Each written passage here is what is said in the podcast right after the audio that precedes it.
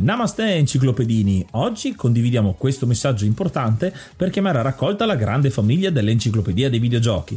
È passato ormai qualche anno dalla nascita del progetto e per continuare a creare contenuto abbiamo tanto bisogno di voi. Il computer con il quale realizziamo tutto il materiale dell'enciclopedia dei videogiochi, dal podcast alle grafiche, ai video, alle dirette, eccetera, dopo 12 anni di onorato e fedele servizio ci sta abbandonando con una rapidità preoccupante che ha reso quasi impossibile continuare a creare contenuti. Quindi, se volete, potete contribuire dandoci una mano andando su enciclopediadeivideogiochi.it e cliccando supporta il progetto. Ogni donazione ci permetterà di sostituire l'attrezzatura fondamentale e necessaria a tenere viva l'enciclopedia. Crediamo che l'unione faccia la forza ed in questo momento ne abbiamo proprio bisogno. Da 5 anni cerchiamo di regalare emozioni, condivisione, informazione su un tema a tutti noi tanto caro, i videogiochi. Grazie a voi potremo continuare a farlo senza il rischio di dover fermare tutto il nostro malgrado.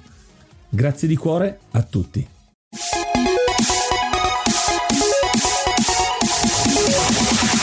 Namaste e benvenuti ad un nuovo episodio dell'Enciclopedia dei Videogiochi. Io sono Ace. E io sono Yuga e nel podcast di oggi parleremo di Game Dev Tycoon. Ma prima di cominciare parliamo di qualche news. La news è una news molto personale mia, Ace, perché ieri sera, per la precisione, oggi registriamo insomma molto prima di, della pubblicazione dell'episodio, ma sono contento perché abbiamo raggiunto un nuovo record su twitch.tv slash Ace the Brave, che è il canale dove stream streammo per la maggior parte Isaac, quindi The Binding of Isaac. Facciamo tanti altri giochi ed è un po' la fucina da cui nascono alcune delle idee dell'enciclopedia di videogiochi. Sono stracontento perché è andato molto bene con lo stream e sta crescendo molto quel canale, quindi venite a farmi visita ogni sera o quasi ogni sera. E ora un po' di musica.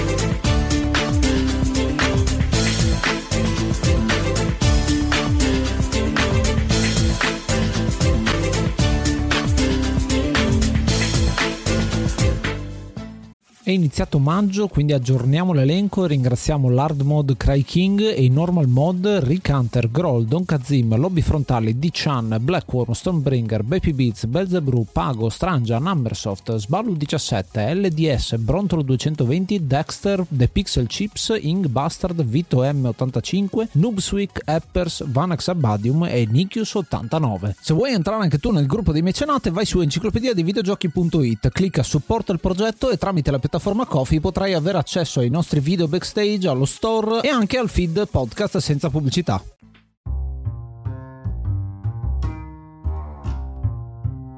Il gioco di oggi è Game Dev Tycoon, un gioco del 2013 sviluppato e pubblicato da Greenheart Games ed è uscito per PC, sistemi Macintosh e Linux ed è un gestionale che tratta dello sviluppo proprio dei videogiochi. Gli australiani della Greenheart Games hanno fatto solamente questo gioco che esce ed è un gioco che ha ricevuto da subito un boom di vendite, è un gioco che costa poco su Steam, available molto facilmente, lo si trova in saldo. Io mi ricordo di aver speso 7 euro per prenderlo, quindi è sotto i 10 ed è un prezzo accessibile a tutti. Ed è un gioco che va ad esplorare l'industria dei videogiochi. Non è il primo che fa questa cosa, ma forse è il più famoso. Ci sono tantissimi giochi che l'hanno copiato e tantissimi giochi invece che sono dei precursori, ma mai nessuno fino ad ora, fino a quando è uscito questo gioco nel 2013, ha tirato fuori un mix di creazione del videogioco gestionale, un po' di tycoon vero e proprio in cui cerchiamo di fare più soldi possibile. E ripeto ripercorre un po' la storia dei classici sviluppatori come può essere Steve Jobs o anche Bill Gates perché all'inizio partiamo dal nostro piccolo garage con un sogno nel cassetto quello di diventare famosi creando videogiochi e questo gioco permette di farlo perché con semplici comandi non è molto grafico lo stile è molto un po' come una specie di avventura testuale comunque un gioco molto testuale. Ci permetterà pian piano di sviluppare i nostri primi videogiochi in base al mercato e pian piano costruire sempre di più il nostro successo. È bello perché perché la timeline di questo gioco parte e ripercorre effettivamente un po' lo sviluppo di videogiochi. Partiamo dalla generazione del Commodore 64 fino ad arrivare alle ultime generazioni, anzi, arriva oltre la generazione dell'uscita del videogioco perché arriviamo addirittura alle PlayStation 5, all'Xbox Next che non esistono ancora. Ci vede lungo e eh, in questi anni, 36 per la precisione, dello svolgimento del gioco, c'è un sacco di materiale, c'è un sacco di contenuto. A proposito di tutte queste console, potremmo fare ovviamente anche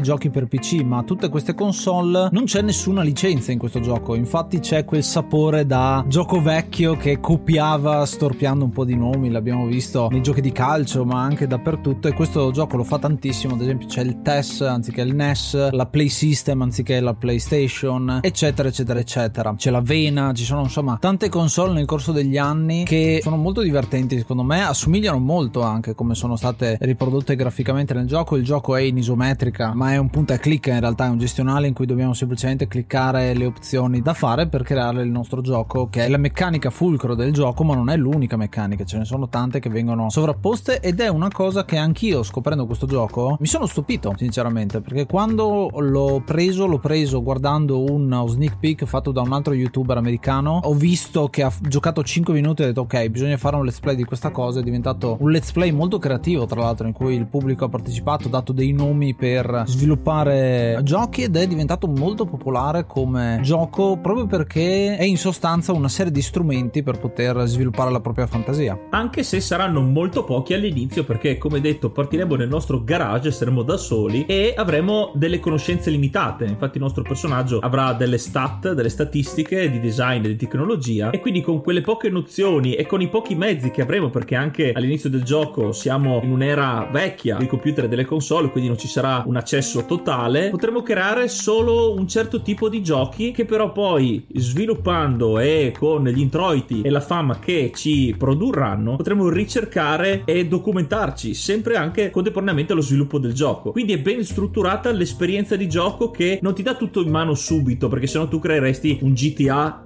col, col, sul Commodore 64. Però l, l, è proprio bella la scoperta e anche la scoperta delle, delle varie tipologie di gioco perché questo gioco ti dà sì degli indizi ma te li dà se li ricerchi. È un po' un dare e avere molto, molto intrigante. A livello ancora generale, il gioco insegna benissimo le tempistiche di sviluppo e soprattutto le risorse che si sono evolute nel tempo. Spesso quando si parla di videogiochi moderni si dice eh, quel gioco là non poteva uscire senza bug. Ci sono stati esempi recenti, insomma, non, non faccio nomi perché non so quando state ascoltando questo episodio, quindi potrebbero essercene altri nel futuro in cui ci sono giochi che escono che non sono finiti, che non sono sistemati bene, eccetera, eccetera. Ma una cosa che questo gioco fa è proprio insegnarti a capire come funziona questo sviluppo. Ad esempio, all'inizio sui giochi più semplici li potremmo fare in poco tempo, fondamentalmente perché hanno poche feature, sono semplici da sviluppare, chiamiamolo così, ma soprattutto lo sviluppo è dettato dalla tecnologia che abbiamo a disposizione e poi creiamo il nostro gioco, lo mettiamo sul mercato. E abbiamo anche tutto il tempo per poter piallare quelli che sono i bug, fissare si direbbe anche quelli che sono i bug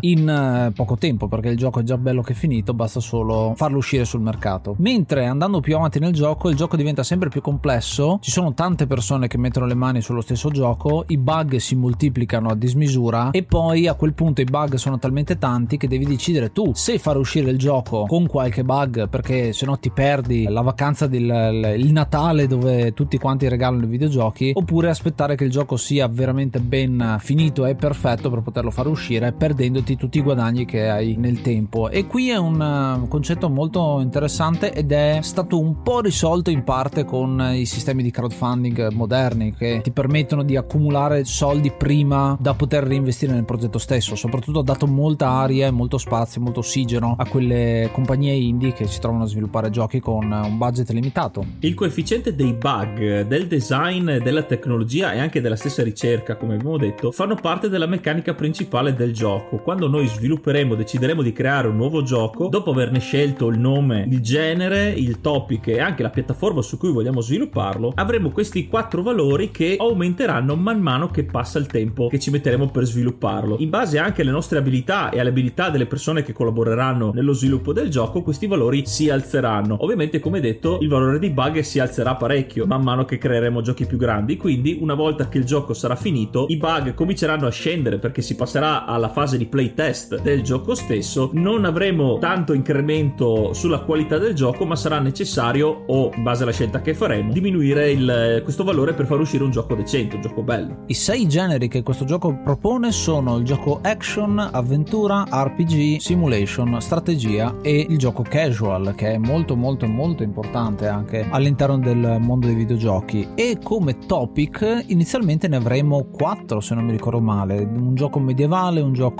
spaziale e pochissimo d'altro perché non erano ancora stati esplorati degli argomenti, anche oggi non tutti gli argomenti sono stati esplorati, infatti molti dei giochi che hanno successo magari puntano su cose completamente diverse e inizialmente non abbiamo neanche la possibilità di scegliere l'audience perché non c'è ancora un vero e proprio rating system che arriverà nel corso del tempo per poter fare dei giochi per adulti, per ragazzi o per tutti quanti. Dopo aver scelto le caratteristiche iniziali del nostro gioco parte la fase di sviluppo che è in tre stage, quindi i nostri ragazzi si metteranno a sviluppare codice e generare questi punti design e tech e come prodotto scarto, chiamiamolo così, i bug. Questi stage consistono nelle fermate dove dovremo scegliere come gestire il nostro tempo, se metterlo nello stage 1 nel gameplay, nella storia oppure nel motore di gioco e questo a seconda del, del tempo, della percentuale che andremo a utilizzare darà più punti tecnologia o più punti design a seconda di quello che scegliamo. Uno stage 2 dove abbiamo la scelta tra dialogo, level design e intelligenza artificiale, uno completamente sbilanciato dal punto di vista storia ar- artistico come dialoghi e uno ad esempio molto più tech focus come l'intelligenza artificiale e poi uno stage 3 dove avremo un'altra scelta da compiere in cui andiamo a creare il mondo, quindi world design, la grafica e il suono. Queste sono un pochino più di rifinitura, chiamiamole così, anche se sono molto importanti, ma solitamente vanno a non sbilanciare troppo il gioco. Infatti sono 60-40 e 50-50 come percentuali di design e tech. Tutte queste cose ovviamente vengono influenzate dal tipo di topic che andremo a scegliere, dalla combinazione anche di topic che andremo a scegliere. In base alla nostra scelta di questa combo potremo avere dei moltiplicatori che ci permetteranno di avere più punti esperienza a fine sviluppo del gioco. E questo è un po' il bello della scoperta che ti mette di fronte Game Dev Tycoon. All'inizio non sappiamo quali sono le più vincenti e andiamo tramite esperienza. Se ad esempio all'inizio, vista anche la tecnologia che avremo ad esempio del Commodore, andremo, punteremo sul sicuro di uno space shooter, metteremo eh, space e eh, action, probabilmente sarà una combo fatta bene, però ce, il gioco non ce lo dice, quindi dovremo scoprirlo man mano e man mano che ricercheremo dei topic nuovi sarà nostra cura, nostro obiettivo trovare e provare nuove combinazioni per avere sempre dei bonus maggiori in modo da essere avvantaggiati nello sviluppo del gioco successivo. Alla fine dello sviluppo avremo un ding in stile microonde e potremo finire il gioco e metterlo sul mercato. A questo punto avremo le vendite, vedremo un grafico sulla destra che va a riempirsi ogni settimana, ogni mese, insomma dipende da quanto tempo rimane sul mercato. Con le vendite vedremo se un gioco va bene o va male, ma prima di arrivare a vendere ci sono le recensioni, le temutissime recensioni, che sono molto interessanti, è una meccanica particolare perché non è legato assolutamente a quello che piace al pubblico, ma influenza quello che il pubblico andrà a fare, non del tutto però. Ci possono essere dei giochi che vengono considerati con un voto alto perché sono di qualità superiore, ma magari annoiano il pubblico e viceversa. È un indicatore molto interessante perché ci fa capire quanto a volte queste siano discostanti il parere generale e il parere dei singoli recensori. Questo perché durante il, il tempo di gioco ci potranno arrivare dei messaggi con qualche consiglio sul movimento di mercato. Oltre allo sviluppo e alle varie uscite che verranno annunciate delle nuove console man mano che il tempo della timeline andrà avanti, ma anche proprio sulla scelta del pubblico. Ci diranno in questo momento va forte il simulatore di macchine, ci darà più punti e avremo recensioni migliori se seguiremo un po' l'andamento generale. Però potremmo anche fregarcene, fare un gioco validissimo che piace a noi, però sarà influenzato da questi piccoli valori. Ecco, una cosa che è un po' anacronistica o comunque un po' irreale per quello che succede nel gioco è che ti trovi a fare veramente tutti i generi. Il gioco promuove tantissimo la diversità e la varietà dei giochi che escono, quindi la stessa compagnia che sviluppa un gioco di macchine, un gioco di calcio, un gioco dagli albori, insomma, di space shooter, eccetera, e anche praticamente un clone di World of Warcraft eh, ho fatto io, è abbastanza difficile, ma viene premiata molto la varietà perché se tu fai giochi molto simili uno di seguito all'altro non ricevi lo stesso, anzi ti fai competizione da solo potenzialmente con eh, sul mercato due prodotti simili. Questa cosa viene un po' ovviata quando cominciano a dilatarsi i tempi di sviluppo, quando il pubblico comincia a richiedere dei sequel, che è un'altra delle caratteristiche che si possono fare. Quindi avendo un gioco venduto bene riesce a generare abbastanza hype, che è un'altra delle meccaniche messe all'interno di questo gioco particolari per generare un nuovo sequel con il motore grafico sviluppato nuovo e tante feature nuove. Feature che come abbiamo detto possono essere inserite man mano che le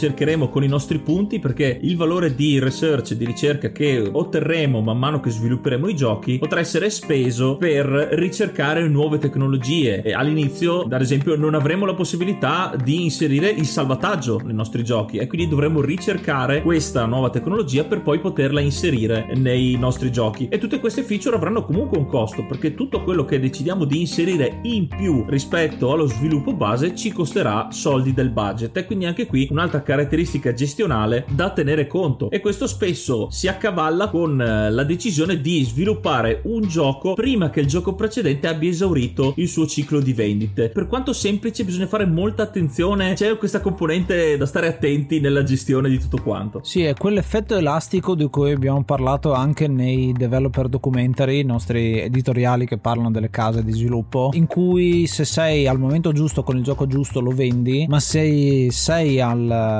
momento sbagliato con il gioco perfetto nessuno te lo comprerà. Quindi c'è questa andirivieni tra un titolo magari che ha successo e il titolo successivo che non riesce ad avere successo, ma magari ha un poco budget e riesce a vendere lo stesso, impegna poco soprattutto i lavoratori che così sono più concentrati per il titolo successivo. È un discorso di gestione di progetto molto interessante che questo gioco ti fa vivere eh, sulla pelle con la gestione del tempo e degli spazi, perché anche gli spazi cambiano nel corso del gioco. Arrivati ad avere abbastanza soldi e fama con i nostri primi giochi, sarà disponibile infatti la possibilità di allargarci, aprire un nostro piccolo studio di programmazione e assumere i primi dipendenti. Li abbiamo citati già a inizio episodio e quindi i dipendenti si aggiungono al team, anche loro con le loro caratteristiche di design e technology e quindi ci permetteranno di espandere le possibilità di creazione dei nostri giochi futuri. Però anche i dipendenti è un'altra caratteristica gestionale perché avranno ovviamente uno stipendio, saranno anche stanchi perché se noi li metteremo continuamente sotto pressione a lavorare sui computer dovremmo dargli la possibilità di andare in vacanza o comunque di riposarsi per riprendere il loro status perché altrimenti saranno completamente inutili al nostro lavoro. Potremmo licenziarli se troveremo dei dipendenti migliori con gli annunci di lavoro, però quelli che abbiamo possiamo anche mandarli a dei corsi specifici per migliorare determinate caratteristiche in modo da o potenziare ancora di più i punti forti che hanno già oppure livellarli in modo da farli diventare dei tuttofare da impiegare in qualsiasi tipo di gioco. L'altra faccia della medaglia è che una volta che avranno fatto livelli e avranno conseguito i diplomi di questi corsi, ovviamente saranno più qualificati e quindi gli stipendi si alzeranno e quindi ancora un nuovo segno meno nel nostro budget. Sì, è sorprendente come un gioco così semplice sulla base e che parte molto semplice. Siamo da soli a sviluppare giochi nel garage con un sacco di citazioni tra l'altro quel garage perché la, la, la macchina è una DeLorean nascosta e una altra citazione che ho apprezzato tantissimo è il fatto che c'è sempre Pong all'interno di tutti quanti le schermate. All'inizio insomma è un poster, poi diventerà una cosa un po' più complessa, un tavolo ad esempio con il Pong eh, comprato originale. Piccoli tocchi insomma che ci stanno. Si vede che i creatori del gioco amano i videogiochi e hanno voluto inserirli il più possibile.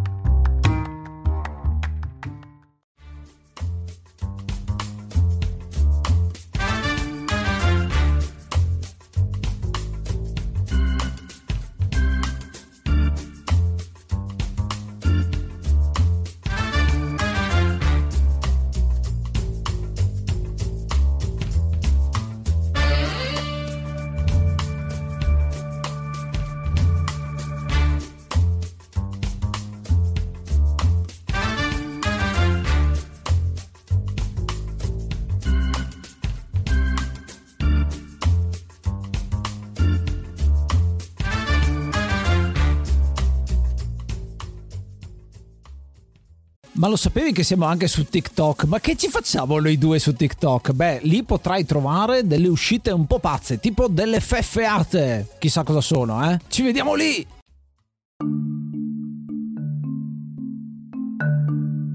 Sì, stavo dicendo che è sorprendente questo livello di complessità che parte dal semplice verso un vero e proprio tycoon, gestione del personale, gestione dei tempi, gestione delle vacanze, della specializzazione anche del personale che è molto molto interessante, ma anche competizione con quelle che sono le altre case di sviluppo che faranno uscire giochi e noi dovremo stare attenti a far uscire il gioco nel momento in cui possiamo competere contro di loro e prenderci la nostra fetta di mercato senza avere il monopolio perché è impossibile avere il monopolio del mercato, ma sicuramente facendo una sana competizione. Lo si può vedere sempre nel grafico di vendite e guadagni settimanali dei giochi perché ci sarà anche un sistema di ranking che ci farà vedere in classifica il nostro gioco come si piazzerà ogni volta e man mano discenderà in base al tempo che passa, quello ovviamente. Altre notifiche che ci arriveranno, come dicevo, sono anche i lanci delle nuove console nel tempo. È molto verosimile, quindi le console come le conosciamo, anche se sono nomi diversi, escono effettivamente a distanza degli anni giusti. Ci sarà il NES, il Game Boy, lo SNES. È ricreata molto bene la timeline reale del mondo dei videogiochi, delle generazioni dei videogiochi. Cavalcare la cresta dell'onda. Costerà un po' di più avere il diritto a sviluppare giochi per quella determinata piattaforma, però ci darà un boost in vendite. È una console nuova, un PC nuovo, una tecnologia nuova e noi usandola avremo la possibilità di battere la concorrenza. Mm-hmm. Eh sì, eh sì, è bello. È una cosa che possiamo fare, ad esempio, se non vogliamo competere in quel momento sviluppando videogiochi, abbiamo la possibilità anche di fare cose collaterali, quelle che sono le side quest del gioco, ovvero dei contratti, delle parti di sviluppo, insomma, che comunque un programmatore eh, riesce a avere con le sue skill, che però non c'entrano strettamente col videogioco, che però ci permettono magari di guadagnare qualche soldo per avere il budget necessario e tenere sempre impegnati i nostri lavoratori, che è una cosa molto molto apprezzata perché ci fa capire anche un'altra cosa. All'inizio del gioco non è un vero e proprio lavoro, il lavoro del programmatore, dello sviluppatore dei videogiochi è un'industria ancora molto giovane, quindi è difficile guadagnare e bisogna fare tanti lavori secondari e arrabattarsi con quello che c'è, mentre quando si arriva ad avere un'azienda vera e propria non c'è più tempo per le missioni secondarie, non servono più, anzi diventa proprio un treno e una vera e propria industria. Un altro modo per incrementare le vendite e l'hype dei giochi che creeremo sarà anche intraprendere delle strategie di marketing, anche queste con l'aiuto della ricerca. Infatti potremmo contattare o essere contattati da delle riviste di settore, tra virgolette, per dare delle piccole interviste in anteprima su cosa sarà in particolare il focus del gioco, in modo da creare appunto interesse, oppure potremmo scegliere il tipo di campagna pubblicitaria. Di solito sono tre scelte, se fare una campagna piccola, media o grande e quindi investire più o meno soldi per pubblicizzare su giornali, su pubblicità il gioco o addirittura, soprattutto avendo uno studio più allargato perché costano, sono eventi che costano veramente tanto, anche partecipare alle convention. E anche qui ovviamente i nomi sono parodiati perché ad esempio c'è la, la parodia delle tre e quindi noi potremo presentare quei giochi e anche lì avremo la possibilità di scegliere il tipo di stand anche qui tra piccolo, medio e grande e ci verrà fatto vedere alla fine della convention il numero di persone che avrà partecipato e quindi ci potremo fare un'idea di quanto bene o male potrà andare il gioco. Ancora di più contenuti man mano che diventiamo grossi, ci allarghiamo come studio di sviluppo. E un'altra cosa che sbloccheremo più avanti sarà anche la possibilità proprio di generare un gioco di partenza AAA e qui però sarà fondamentale un'altra meccanica, ovvero lo sviluppo del nostro motore, l'engine personalizzato di marca. Creare questo motore non ci farà guadagnare niente se non questa nuova feature che però sarà molto importante perché saremo gli unici a poterla utilizzare. Qua c'è la parte diciamo più di personalizzazione del gioco e di monopolizzazione del mercato perché vai su con un prodotto che hai solo tu. Lo sviluppo di un motore di gioco è una cosa che va contro un po' il Tycoon, nel senso che è un investimento, non guadagniamo subito, è uno sviluppo come se fosse un gioco normale, nel senso che spendiamo tempo e, e risorse per avere una feature che però abbiamo solo noi e questo è l'investimento. Non guadagniamo subito, ma poi quando usciamo con un gioco che utilizza quell'engine diventa veramente veramente importante. Ripercorre un po' quello che è stato l'Unreal Engine che poi è stato esportato in quel caso lì, ma all'inizio ce l'avevano solo loro ed è interessantissimo vedere come ci siano parallelismi con quello che è effettivamente il gioco adesso. E a proposito di parallelismi, ci sono sequel, ci sono le espansioni dei giochi, ci sono i giochi online, ma mancano alcune delle cose un pochino più moderne perché il gioco è del 2013 e gli manca diciamo tutta l'evoluzione degli ultimi dieci anni più o meno di panorama videoludico che però viene sopperita dal fatto che è un gioco su Steam con un workshop funzionante e tantissime mod mod che ti permettono di personalizzare il gioco mettendo i nomi veri delle console, un'altra cosa che magari a molti può piacere, aggiungere console, aggiungere tipologia, allungare il gioco, insomma si può fare 40 anni di gameplay anziché i 36 e quindi allungare un po' il brodo ma al tempo stesso avere nuove feature, far uscire DLC ad esempio, ho visto che è molto interessante che non è in questo gioco nel senso che vengono chiamate espansioni, adesso ci sono solo DLC, mentre una volta c'erano le espansioni, mi ricordo dei giochi, che erano delle stand alone,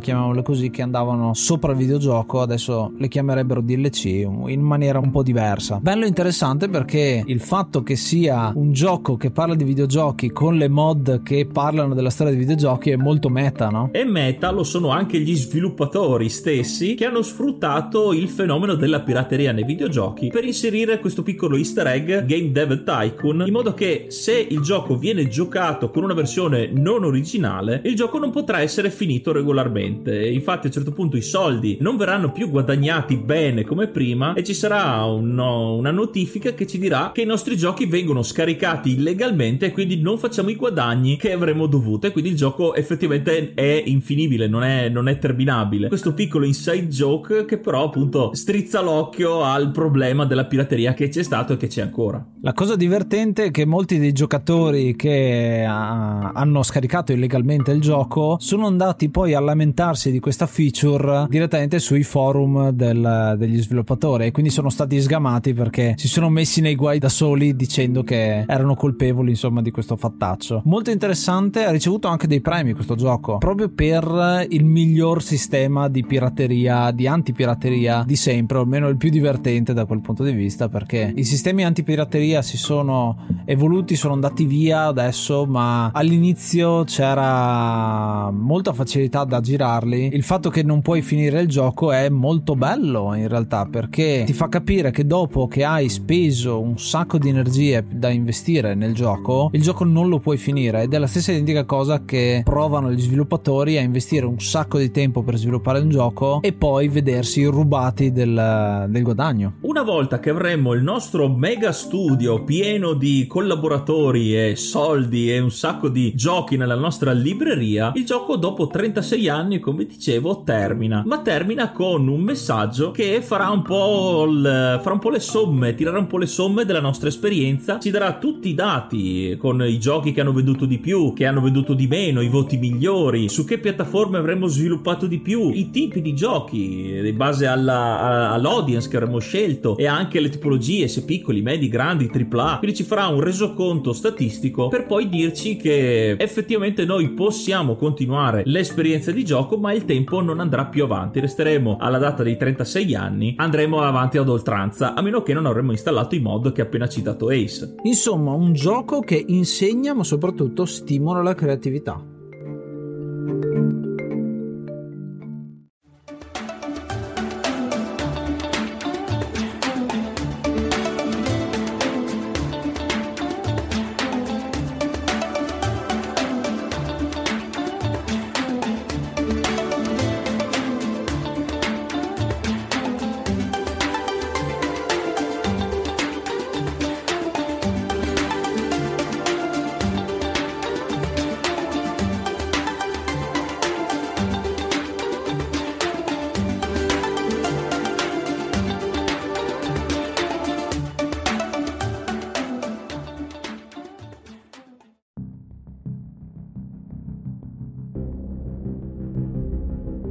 questo era Game Dev Tycoon, un gran bel gioco gestionale che stranamente per i miei gusti mi è piaciuto molto per essere un gioco di questo genere, infatti gli do ben 7 bug su 10, che in questo caso sarebbe negativo ma in realtà no, sono 7 su 10, 7 bug su 10 positivi. Questo gioco come detto mi piace molto proprio per la tematica dello sviluppo del videogioco, è sempre stato un sogno mio personale un giorno riuscire a programmare, è stato anche per quello che ho cominciato a studiare informatica. E quindi avere un gioco che mi permette di sognare, giocare giocandoci a creare i miei videogiochi è molto bello. La possibilità di creare anche solo dal nome il genere è molto divertente perché ovviamente si finisce a creare i giochi più pazzeschi, tutte le combo più assurde, l'RPG sul vocabolario per dire un rhythm game eh, dei, da detective, quindi molto molto carino e a discapito anche del, del scopo del gioco, quindi non è obbligatorio fare sempre bene, ci si può concedere anche queste cose qui, ma è il bello proprio di questa simulazione qua. Avrei preferito, se proprio devo dire, una versione un po' più visuale, questa giocabilità molto testuale, molto punta e clicca, molto statica. Ci sta, però ripensando a giochi come ad esempio Team Park o Team Hospital, mi sarebbe piaciuta una componente più grafica nello sviluppo dei videogiochi, dargli un po' un'impronta, un qualche colore in più, qualche immagine in più. È un gioco veramente che ti dà tante possibilità, forse alla lunga, ecco, forse alla lunga è un po' ripetitivo perché una volta sbloccati tutti, tutte le risorse, tutte le feature possibili, diventa un po' ripetitivo anche nel, nell'esplorare solo i giochi, che, le combinazioni che si possono fare. E tu Ace invece cosa ne pensi? Anch'io ho deciso di dare 7 a questo gioco, diciamo 7 motori grafici. Mi, piaciu- mi è piaciuto molto la prima volta che ci ho giocato, come giustamente hai detto tu non è tanto rigiocabile. Infatti la seconda volta è andata molto peggio, l'ho giocato due volte. Diciamo che lo vivi in una maniera completamente diversa, non molto peggio. La prima c'è la scoperta proprio del gioco, il fatto che non sai prevedere niente di quello che succederà, o meglio, se conosci un po' la storia dei videogiochi sì, però non sai quali saranno le mode, non sai che cosa fare, quindi veramente vai a esplorare e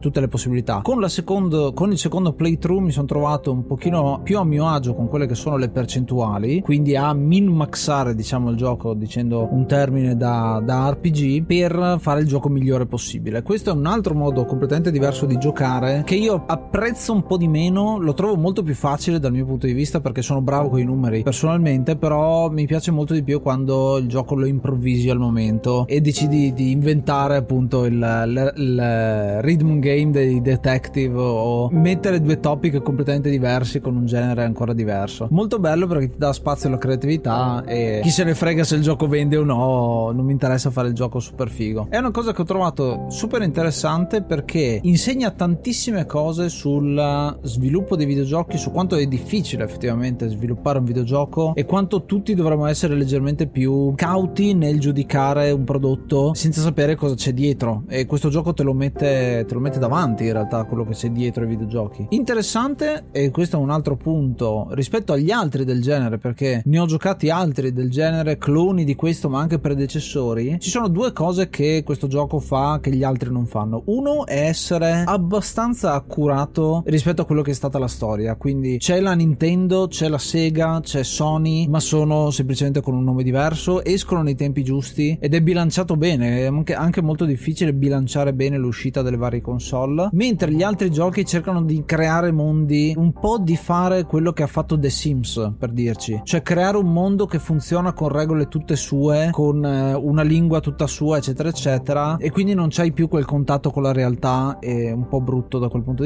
L'altro, e va contro quello che ha detto Yuga, è il, la grafica, perché ne ho trovati tanti che sono strapieni di grafica, giochi mobile soprattutto che fanno questo, questa cosa e ti distraggono, cioè tu stai lì a guardare cosa sta succedendo e non ti impegni a creare il gioco, anzi la fantasia funziona molto di meno in quel caso lì rispetto a un gioco per bones, cioè asciugatissimo da quel punto di vista che dà molto spazio all'immaginazione.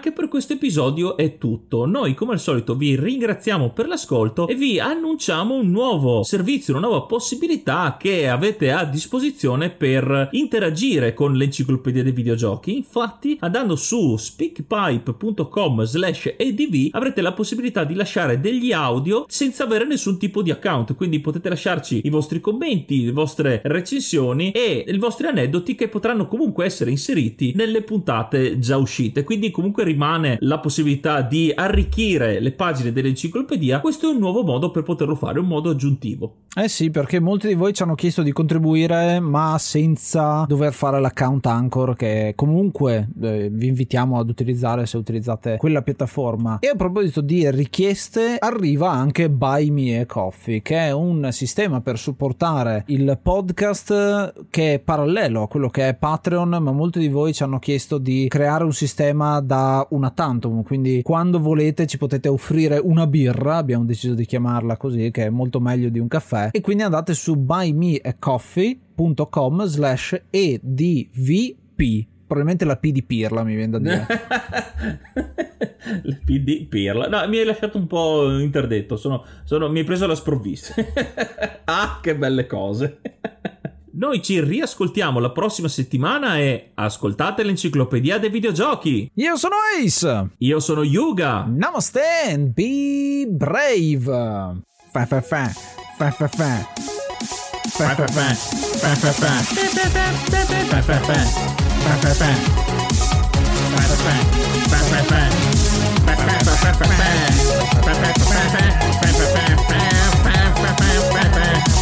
fa